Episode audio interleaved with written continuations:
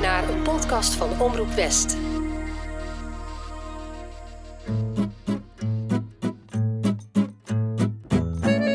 Bonjour, mijn naam is Tess en leuk dat je luistert naar Enchanté, de chanson podcast. Dit is aflevering 6, tussen oorlog en vrede. Ela, ela, dit is voorlopig de laatste aflevering van Enchanté. Ik weet het, er is nog een zee aan chansons om te beluisteren en even zoveel verhalen om te vertellen. Maar er moeten nou eenmaal keuzes gemaakt worden en deze aflevering is er niet zomaar één. Het thema dat centraal staat is een constante lijn in de geschiedenis van de mensheid. Onze zoektocht naar samenleven in harmonie, maar ook ons constante stuiten op conflicten. Hoe kunnen alle complexe gevoelens die daarmee gepaard gaan het beste tot uiting gebracht worden? Juist door niet naar de wapens te grijpen, maar door het in muziek uit te drukken. En zo hoor je de verhalen achter de chansons van onder andere Yves Montand. Maurice Chevalier, C'est une fleur de Paris. Barbara pour Göttingen, pour Göttingen. Axel Red en Renault Deux étrangers au bout du monde, si différents. en een van oorsprong Haagse zanger, Dick Annegarn. Bruxelles, attends-moi, j'arrive. Bientôt je prends la dérive. Vous êtes prêts? Bien, c'est parti! We gaan terug naar de 20e eeuw, begin jaren 40. De Tweede Wereldoorlog is in al zijn lelijkheid losgebarsten. Ook in Frankrijk. Het land dat eigenlijk nog niet eens helemaal bekomen is van de gruwelen van de Eerste Wereldoorlog. Op 10 mei 1940 valt Duitsland onverwachts Frankrijk, België en Nederland binnen. De Blitzkrieg. Nadat in juni geconcludeerd moet worden dat Duitsland te sterk is en Frankrijk uiteindelijk zwicht, Paris ist in Hand. wil de Franse regering de strijd in ballingschap in het buitenland voortzetten. Maar vicepremier Pétain ziet dat niet zitten. Hij blijft liever in zijn moederland. En hij is voorstander van onderhandelingen met de Duitsers. Mon premier appel à la France. Ma voix aujourd'hui sera. Deze man wordt als held van de Eerste Wereldoorlog beschouwd. Aan hem is onder andere de overwinning bij Verdun te danken. En daarom heeft hij de steun en het vertrouwen van het merendeel van het volk. Le maréchal Pétain a 88 ans. Le chef qui est resté parmi nous lorsqu'il lui fallut choisir entre la fuite à l'étranger et la fidélité à notre vieille terre de France. En dat terwijl hij er openlijk voor uitkomt dat ook hij Joden tweederangs burgers vindt. Maar zo krijgt Maarschalk Pétain in 1940 dictatoriale macht over Vichy Frankrijk. Een ernstig verkleind Frankrijk dat slechts nog een gebied in het zuiden is. En dat bestuurd wordt vanuit het slaperige stadje Vichy. Uiteraard in nauwe samenwerking met het Duitsland van Hitler. Een tijd lang blijft de steun van het volk voor Pétain groot. Maar naarmate de tijd vordert, de verliezen groter worden, de weerzinwekkende verhalen van de werkwijze van de nazi's doordringen en het land en de mensen steeds meer in verval raken, wint bij veel Fransen de haat tegen de bezetters het van de bewondering voor Pétain. Het is tijd voor verzet. Een oorlog win je alleen met liedjes, beweert de Franse journalist, politicus en verzetstrijder Emmanuel Dastier de la Vigerie. En als hij in 1943 in Londen is, hoort hij een lied dat volgens hem de potentie heeft om gevoelens van verzet in de mensen aan te wakkeren. Het is geschreven en wordt gezongen door de van oorsprong Russische Anna Marly, een artiestennaam die de jonge componiste heeft gekozen na het openslaan van een telefoonboek.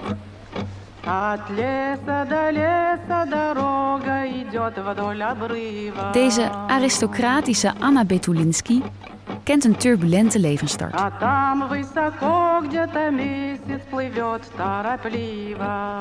In 1917 wordt ze geboren in 1918 wordt haar vader doodgeschoten en in 1921 neemt haar moeder haar, samen met haar zus en de gouvernante, mee naar Frankrijk om de spanningen in hun thuisland te ontvluchten. Op haar dertiende krijgt ze een gitaar. Muzikaal als ze is, weet ze als tiener de weg te vinden naar de Parijse cabarets. Als danseres, zangeres, gitariste en componiste van liedjes. En nu zit ze in Londen, opnieuw in ballingschap vanwege de oorlog, samen met haar Nederlandse man. Het enige soort van verzet dat ze kan plegen is proberen de oorlog te verwoorden in haar muziek. En dat doet ze, live en op de radio.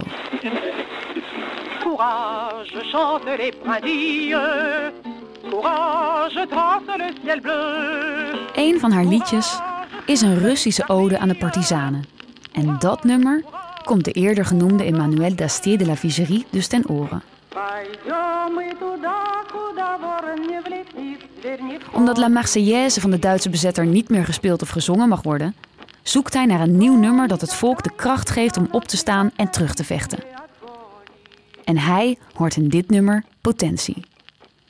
Deze simpele melodie zou het lied kunnen zijn dat Frankrijk nu nodig heeft.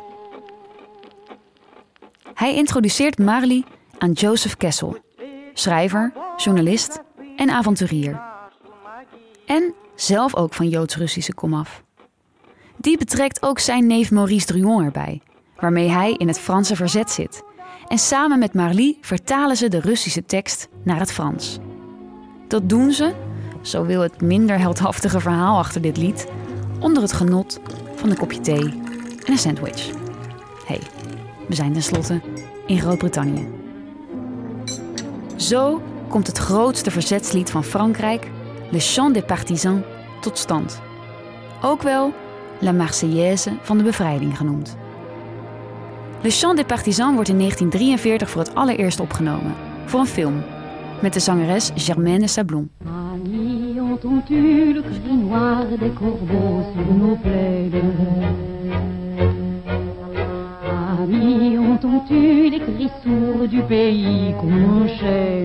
Verzetstrijder en ontdekker van het nummer Dastier de la Vigerie neemt het lied mee naar Frankrijk, waar hij in juli dat jaar in het geheim aankomt. Hij laat de tekst drukken in een clandestien tijdschrift en het komt zelfs op folders te staan die verspreid worden door de Royal Air Force. De melodie is regelmatig op de radio te horen. Op die manier hoopt deze verzetstrijder dat het volk het lied op den duur mee zal zingen.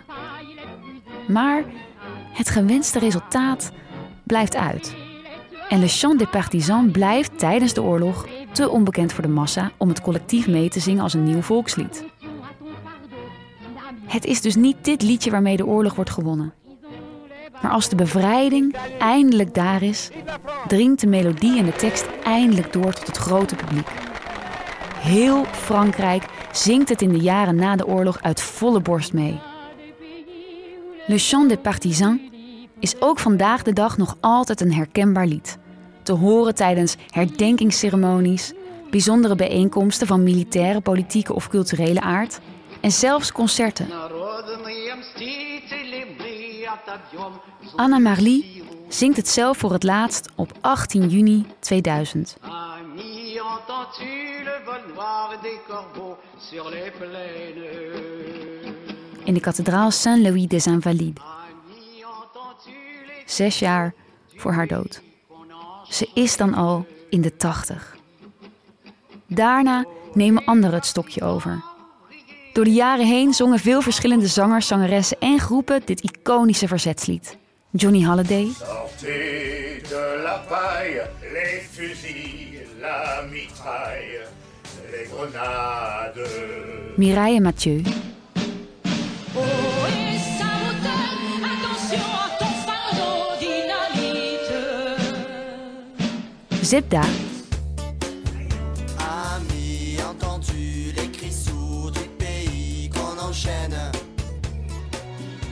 entends-tu les cris sourds du pays qu'on enchaîne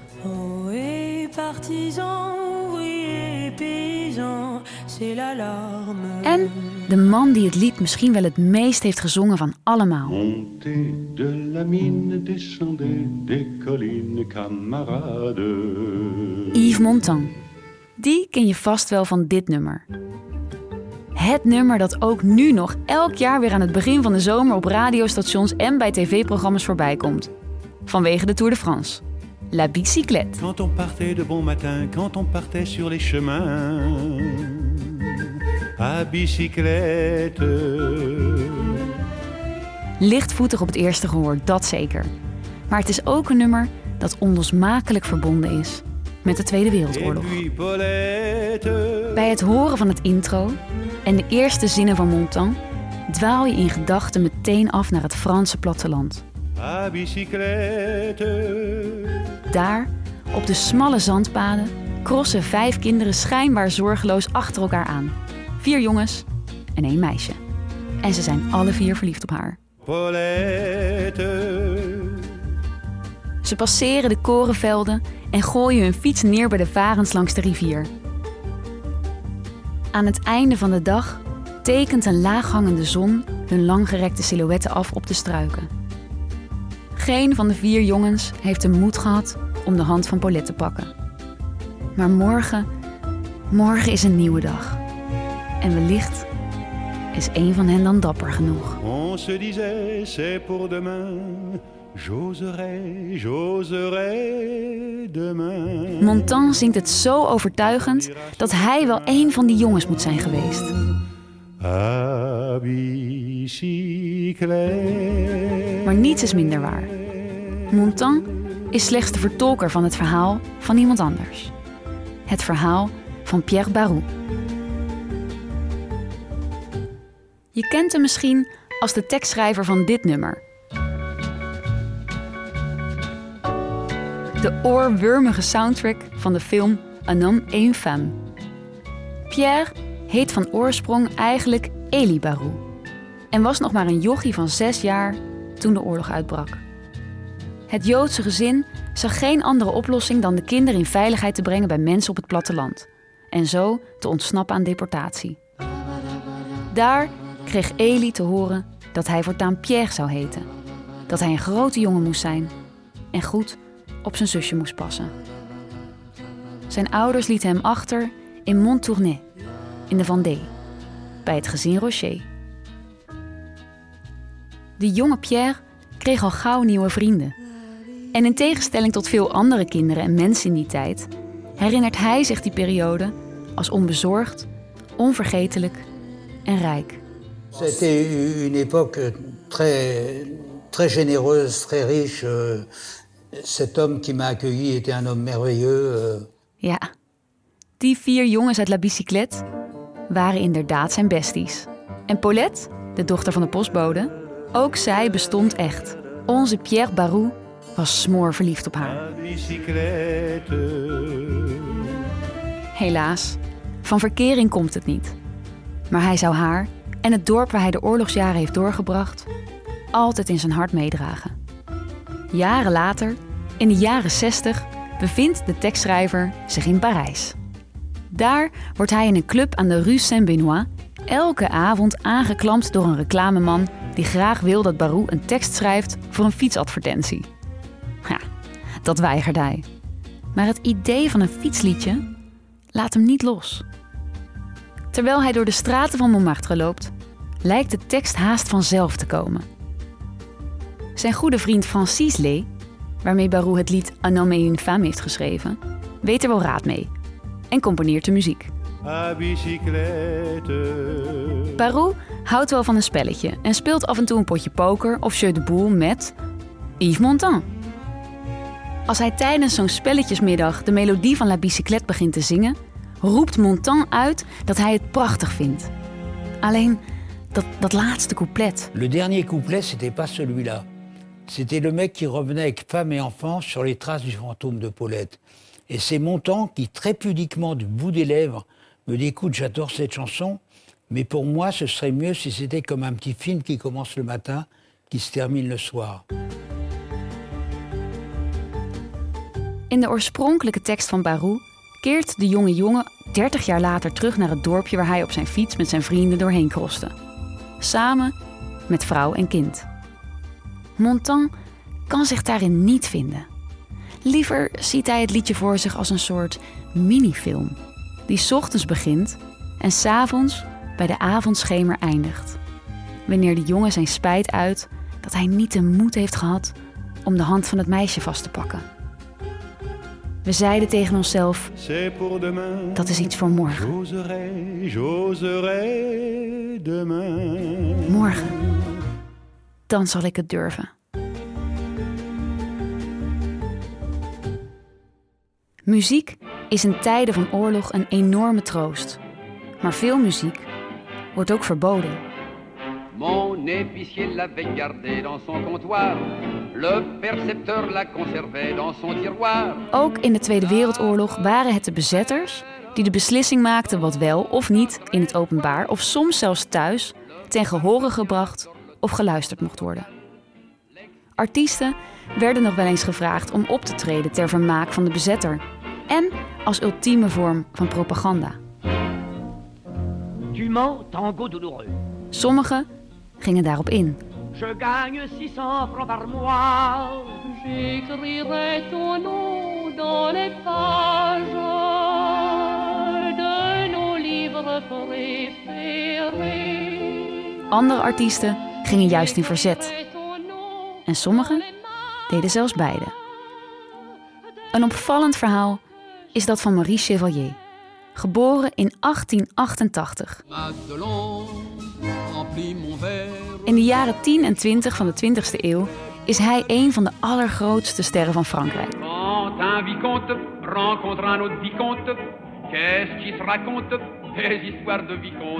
Ook de Verenigde Staten lonken. En vanaf 1928 mag de guitige Fransman met zijn smoking en strohoed zich ook een Hollywoodster noemen. Valentine, Valentine, outre ses petits petons, son petit piton, son petit menton, elle était frisée comme un mouton. Hij krijgt in 1931 zelfs twee Oscar-nominaties. Voor de Love Parade I can't see how anybody could be so anxious to leave this beautiful Paris. en The Big Pond. Since the war, I'm a poor man. I've not the money to live like a gentleman. Halverwege de jaren 30 keert hij weer terug naar zijn Frankrijk. Een oorlog lijkt dan nog heel ver weg.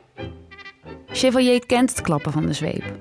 Hij heeft in de Eerste Wereldoorlog zelfs twee jaar als krijgsgevangene vastgezeten in een Duits kamp. Maar in een paar jaar tijd loopt de boel toch weer uit de hand. Wanneer de oorlog dan toch uitbreekt, zit Chevalier net te lunchen bij vrienden in het zuiden van Frankrijk.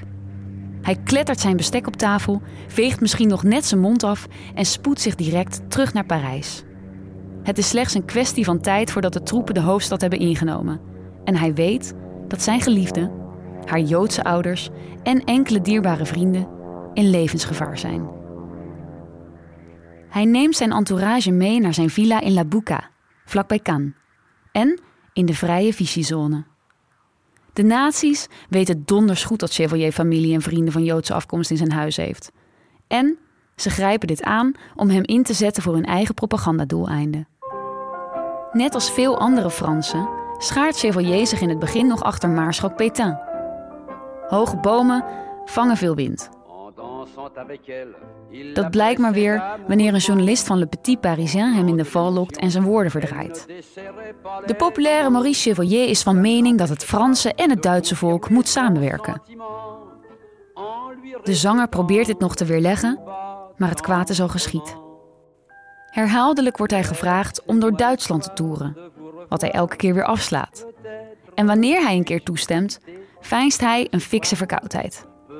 Wel kiest hij ervoor om op te treden in het kamp Altengrabo. I just accepted to go and sing in a prisoners camp. Het kamp waar hij in de Eerste Wereldoorlog zelf gevangen zat. had been a prisoner myself Als tegenprestatie eist hij de vrijlating van tien gevangenen. and got the release, the liberation of 10 French prisoners. Als hij in 1942 in het Casino de Paris optreedt, doet hij dat niet om de bezetter te behagen, maar omdat het podium anders in beslag wordt genomen. en enkel nog als bioscoop voor de Wehrmachtsoldaten zal dienen. Het is in diezelfde periode dat Chevalier door de Amerikaanse pers op een lijst wordt gezet van te elimineren collaborateurs. Begin 1944, als het einde van de oorlog bijna in zicht is, komt hij ook op een lijst met slechte Fransen te staan van de BBC. Voor het Franse verzet is het reden genoeg om hem via een tribunaal ter dood te veroordelen. Verzetstrijders weten hem op te sporen, pakken hem op en ondervragen hem eindeloos. Maar dan komen ook de verhalen van getuigen los die in het voordeel van Chevalier spreken. Een oorlogsverslaggever van de Daily Express schrijft bovendien een artikel waarin duidelijk wordt dat Chevalier helemaal niet hulde met de vijand. De zanger wordt eind 1944 opgeroepen voor de zuiveringscommissie. Tot zijn opluchting wordt hij vrijgesproken. Mede dankzai zijn vrienden en zijn vrouw, die hij eerder van de dood heeft gered. Maurice Chevalier répondant à cet appel vient offrir sa première voiture. Proserpine, c'est son nom, va mourir pour renaître canon, tank ou mitrailleuse, pour participer à l'œuvre de la victoire. Vanaf 1945 staat hij weer actief op de planken en neemt hij het lied Fleur de Paris op. Het Franse lied dat na de bevrijding het leven viert. Later zal hij in zijn memoires openlijk zijn gedachten over deze periode delen. Waarvan werd ik nu eigenlijk beschuldigd? Dat ik in Pétain geloofde aan het begin van zijn regering? Iedereen deed dat. En inderdaad, ik zong een paar keer in opdracht van de bezetter. Waar ze mij wekelijks vroegen, ben ik slechts enkele keren gegaan. Wat zou er gebeurd zijn als ik ronduit had geweigerd? U weet net zo goed als ik. Dan zou ik op een vroege ochtend bezoek hebben gekregen en zouden mijn kleine familie en ik naar God weet waarheen gestuurd zijn. Chevalier wordt door het Franse publiek snel na de oorlog weer in de armen gesloten. Iedereen zingt Fleur de Paris mee. Hierin wordt benadrukt dat de symbolische bloem van het land door iedereen al die jaren beschermd is gebleven. En ondanks de oorlog haar schitterende blauw-wit-rode kleuren heeft weten te behouden. Fleur de Paris. Toch blijft het oorlogsverleden aan de zanger kleven. Sommige mensen zullen hem nooit meer vertrouwen. Maar wie zijn zij om te oordelen? Wat kun je doen als publiek figuur zijnde? Wat zou ik gedaan hebben in zo'n situatie? Zou ik kiezen voor verzet, met de wetenschap dat mijn familie en vrienden het zouden moeten berouwen? Of kies ik voor twijfelachtige compromissen, waarmee ik hen en mezelf red, maar waarmee ik misschien ook wat kleine, haast onzichtbare daden van verzet zou kunnen plegen? Ik hoop eigenlijk dat ik daar nooit achter hoef te komen. Samenwerken met de bezetter. Ook jaren na de oorlog moet de zangeres Barbara niets van de Duitsers hebben. Ze is geestelijk verminkt door de terreur van die tijd, waarin ze als Joods meisje heeft moeten onderduiken. Dus als ze decennia na de oorlog wordt gevraagd om op te komen treden in het middeleeuwse stadje Göttingen, moet ze daar eerst niks van weten. Uiteindelijk stemt ze schoorvoetend in. Onder andere omdat de jonge theaterdirecteur Hans Gunther Klein het zo ontzettend graag wil en maar blijft aandringen. Daar aangekomen met de trein staat er op het podium een oude, zwarte buffetpiano. En dat terwijl ze nog zo nadrukkelijk had gevraagd om een vleugel, zodat ze haar publiek kan aankijken. Hier kan ze niet mee werken. Dit moet opgelost worden. Maar precies op die dag zijn alle verhuizers in staking en kan niemand zomaar in zo'n korte tijd een vleugel regelen en vervoeren. Barbara's geduld raakt op. Het optreden zal moeten worden afgelast. Maar er is nog hoop. Er is een student die nog een grootmoeder heeft met een babyvleugel. En die babyvleugel kan best wel even opgehaald worden. Het instrument wordt door tien jonge sterke gasten via het raam naar binnen gehesen en vervolgens verplaatst naar het podium van het theater. Het concert kan beginnen. Tijdens het optreden is het publiek muisstil. En na elk nummer volgt een reusachtig applaus.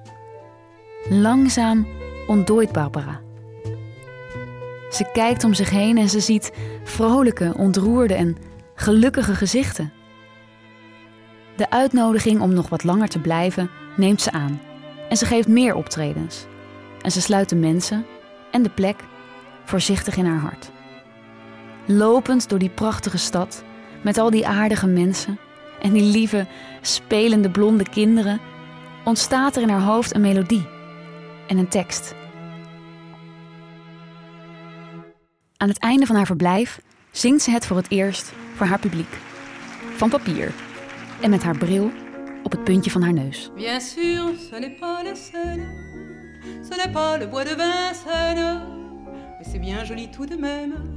À Göttingen, à Göttingen, pas de quai, pas de rengaine, qui se lamente et qui se traîne. Natuurlijk is dit niet de Seine of het bos van Vincennes, maar toch is het hier ook schitterend in Göttingen. En ik hoop dat niemand zich beledigd voelt, maar de sprookjes uit onze jeugd, er was eens, ook dat begint in Göttingen, zingt ze, refererend aan de broeders Grimm, die lange tijd samen in deze stad woonden. Het nummer raakt de harten van zowel de inwoners van Göttingen als Duitsers in het hele land. En ook de Fransen laten het niet onberoerd.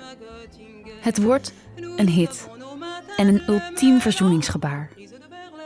Eenmaal terug in Parijs besluit Barbara ook nog een cd te maken met Duitse vertalingen van haar chansons. Es war ein Tag wie heut so grau und heut vor einem Jahr genau.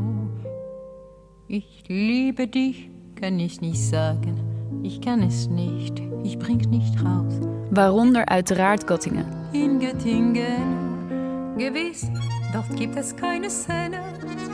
Auch den Wald nicht von Vincennes. Dort sah ich nur so schöne Rosen. In Göttingen, in Göttingen. Het lied wordt er steeds bijgepakt om de goede band tussen Duitsland en Frankrijk te illustreren. Barbara ontvangt zelfs een eremedaille en de Bundesverdienstkreuz, de hoogste onderscheiding die je in Duitsland kunt krijgen. Als dank voor haar verdiensten in de verzoening tussen beide landen. Na haar dood wordt er in Göttingen zelfs een straat naar haar vernoemd. Stel dat het ooit zover komt, dat deze landen weer tegenover in plaats van naast elkaar komen te staan. Dan hoop ik dat het lied van Barbara zal klinken, waarin zij in het slotakkoord vertelt hoe ze vurig wenst dat die vreselijke tijd van bloed en haat nooit meer terugkomt. Maar mocht het zo moeten zijn, mochten de alarmen afgaan en de wapens weer opgepakt worden, dan zou haar hart huilen van verdriet. Voor de mensen waar ze van houdt. In Göttingen. Göttingen.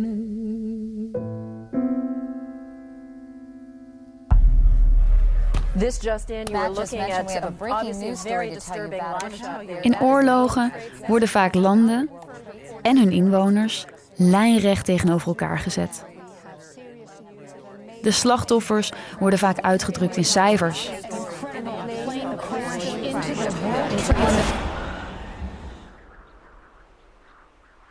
Soms zie je een naam van iemand voorbij komen. Maar hun levensverhalen, hun achtergronden, hun idealen, die lijken daaraan vaak ondergeschikt. A huge explosion now raining debris on all of us. We better get out of the way.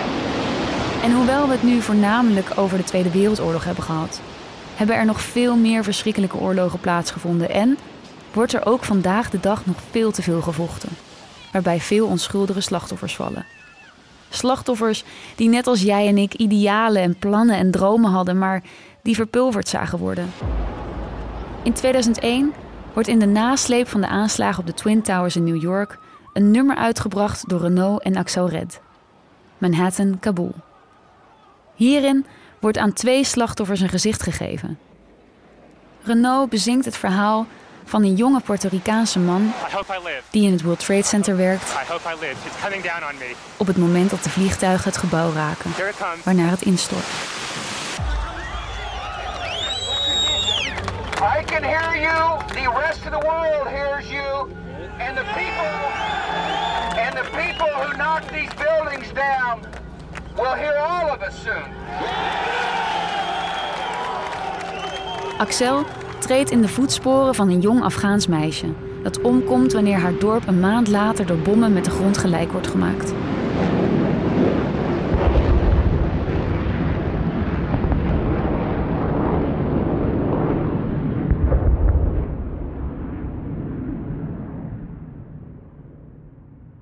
In het nummer worden er geen doekjes omgebonden. Religie en politiek en de machtswellust die hiermee gepaard gaat, maken slachtoffers voor hun eigen gewin. Manhattan Kabul wordt Song van het jaar en levert in hetzelfde jaar een award op bij de Victoire de la Musique in 2003. En dat terwijl het geschreven is in een periode waarin Renaud te maken had met een joekel van een writersblok en zijn muzikale activiteit al bijna aan de wilgen had gehangen.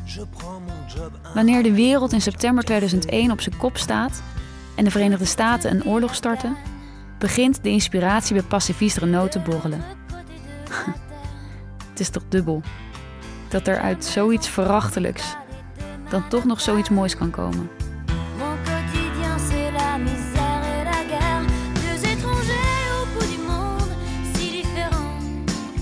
Deux inconnus, deux anonymes, mais pourtant.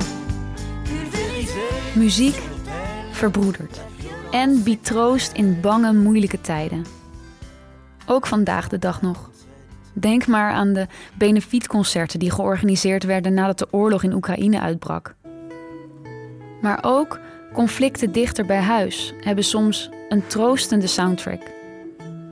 Nadat in januari 2015 een aanslag werd gepleegd in het kantoor van het satirische weekblad Charlie Hebdo, kwam Johnny Halliday met het nummer Un dimanche de janvier, een zondag in januari. De dan 73-jarige artiest zong het chanson een jaar na de aanslagen live voor een klein publiek, zichtbaar geëmotioneerd. En.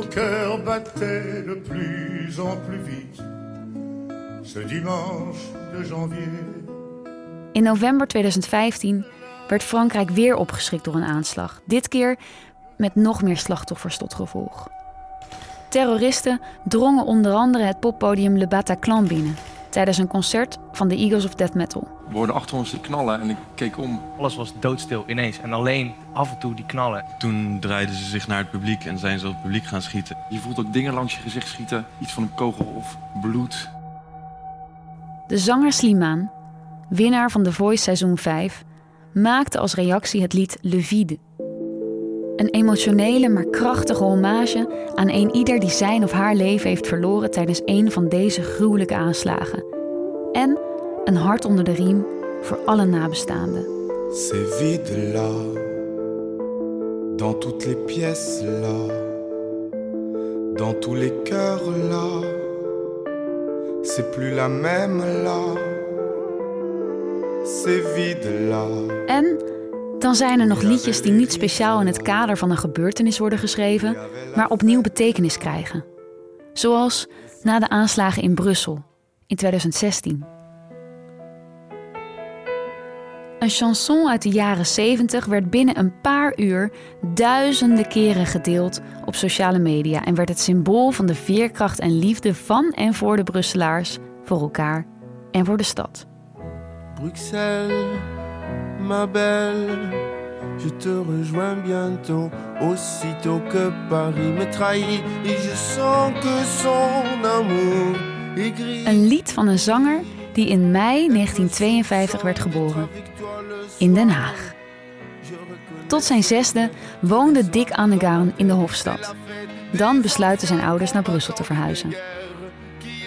Hij is amper twintig als hij naar Parijs vertrekt om daar zijn muzikale droom na te jagen. Une maison rose, une maison close, à Gournay. Maar al gauw begint de Franse hoofdstad hem op de zenuwen te werken. Overmand door heimwee schrijft hij Bruxelles. Cruel duel, celui qui oppose Paris névrose Bruxelles. Zoals hij zelf zegt, een lied waarin ballingschap weer klinkt en ongerustheid. Maar ook nostalgie en zorgeloosheid. Interessant detail. Het is ook een knipoog naar Michel Mabel van de Beatles.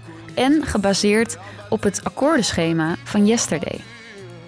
Bruxelles wordt zijn bekendste en meest gecoverde nummer. Bruxelles, attends-moi, j'arrive. Bientôt je prends rives. Paris, je te laisse mon lit.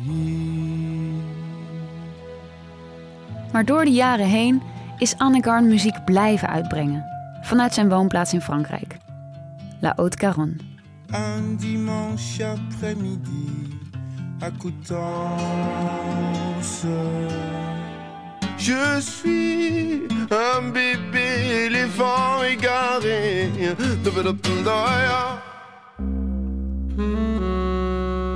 Ook in het Nederlands, overigens. Zoals dit nummer, De Tuinman. De tuinman is zoekend naar een kei in de grond.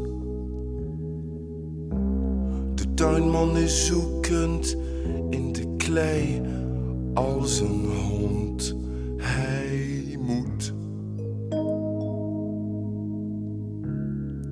Hij moet vroeten. Hij moet. Van moeder de vrouw. Hij moet. Wanneer hij op 22 maart 2016 het bericht krijgt dat er diverse aanslagen zijn gepleegd in zijn mooie Brussel, waar 35 mensen zijn omgekomen en meer dan 300 personen gewond zijn geraakt, is hij diep geschokt. Tot zijn grote opluchting laten zijn broer en zus, die allebei nog in Brussel wonen, via Facebook weten dat zij oké zijn. In een interview met de krant La Dépêche zegt Dick Annegarn: Toen ik het lied Bruxelles schreef, was Brussel een slagveld. De herinneringen aan de oorlog waren nog voelbaar en de tegenstellingen tussen Vlamingen en Walen tastbaar. Ik ben geen protestzanger, maar dit droevige lied, dat spreekt over oorlogen en oude conflicten, heeft een toon die helaas nog altijd actueel is. Toch gebeurt er na het drama van de aanslagen iets moois. Het nummer gaat de sociale media over onder de hashtag Bruxelles ma belle. En de mooiste foto's, video's en herinneringen worden gedeeld. Sommige artiesten, zoals Angèle, vinden het nummer opnieuw uit. Bruxelles,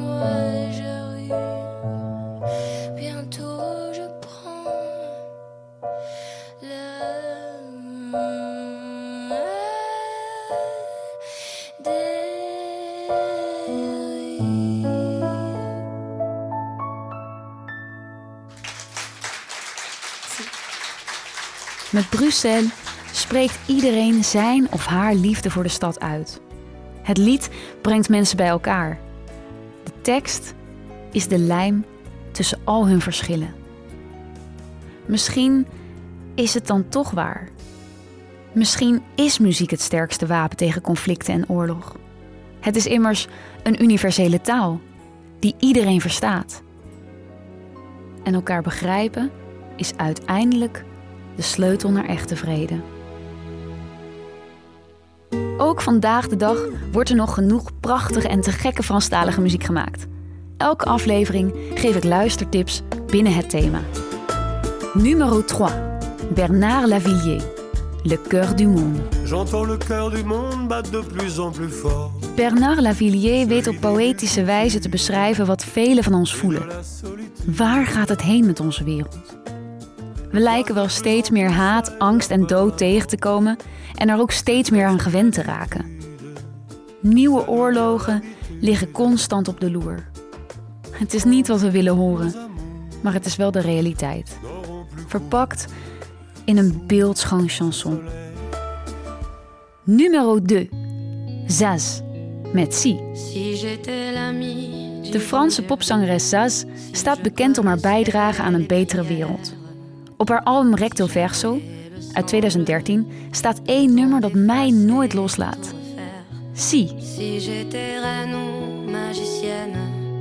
geschreven door Jean-Jacques Goldman. Waarin ze beschrijft hoe graag ze mensen bij elkaar zou willen brengen. De wereld mooier en sterker zou willen maken. Ach, als ik toch Gods vriend was. Als ik alle gebeden kende. Als ik blauw bloed had gehad of de gave om alles uit te wissen en alles weer opnieuw te doen, zingt ze. Vier jaar na het uitkomen van de plaat richtte ze de stichting Zazimut op.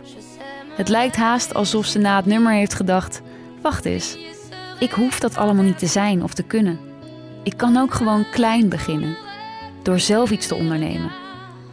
De les van de dag, wat mij betreft. Numero 1. Florent Pagny, Si une chanson. Waar Zas zou willen dat ze zelf een einde kon maken aan het verdriet en de ellende in de wereld, fantaseert Florent Pagny over een lied dat deze kracht bezit. Hij roept daarom iedereen op om te zingen, te zingen en te blijven zingen. Si une chanson a le pouvoir de faire oublier une seconde la douleur. Weet je nog? Die gevleugelde uitspraak van Emmanuel Dastier de la Vigerie, die verzetstrijder, die er mede voor zorgde dat Le Chant des Partisans tot stand kwam? Een oorlog win je alleen met liedjes. Zolang er muziek is, is er hoop. Daarom wordt muziek zo vaak in de ban gedaan tijdens bezettingen. En daarom moeten we blijven zingen.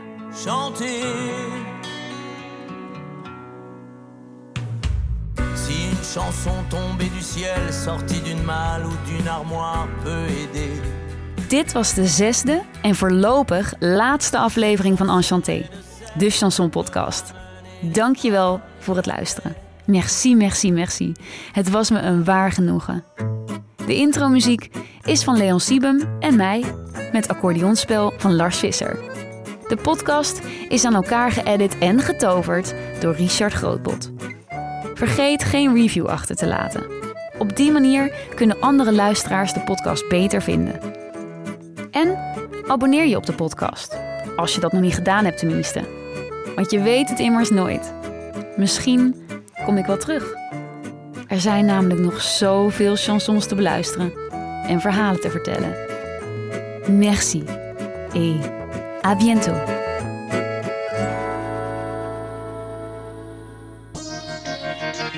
Dit was een podcast van Omroep West.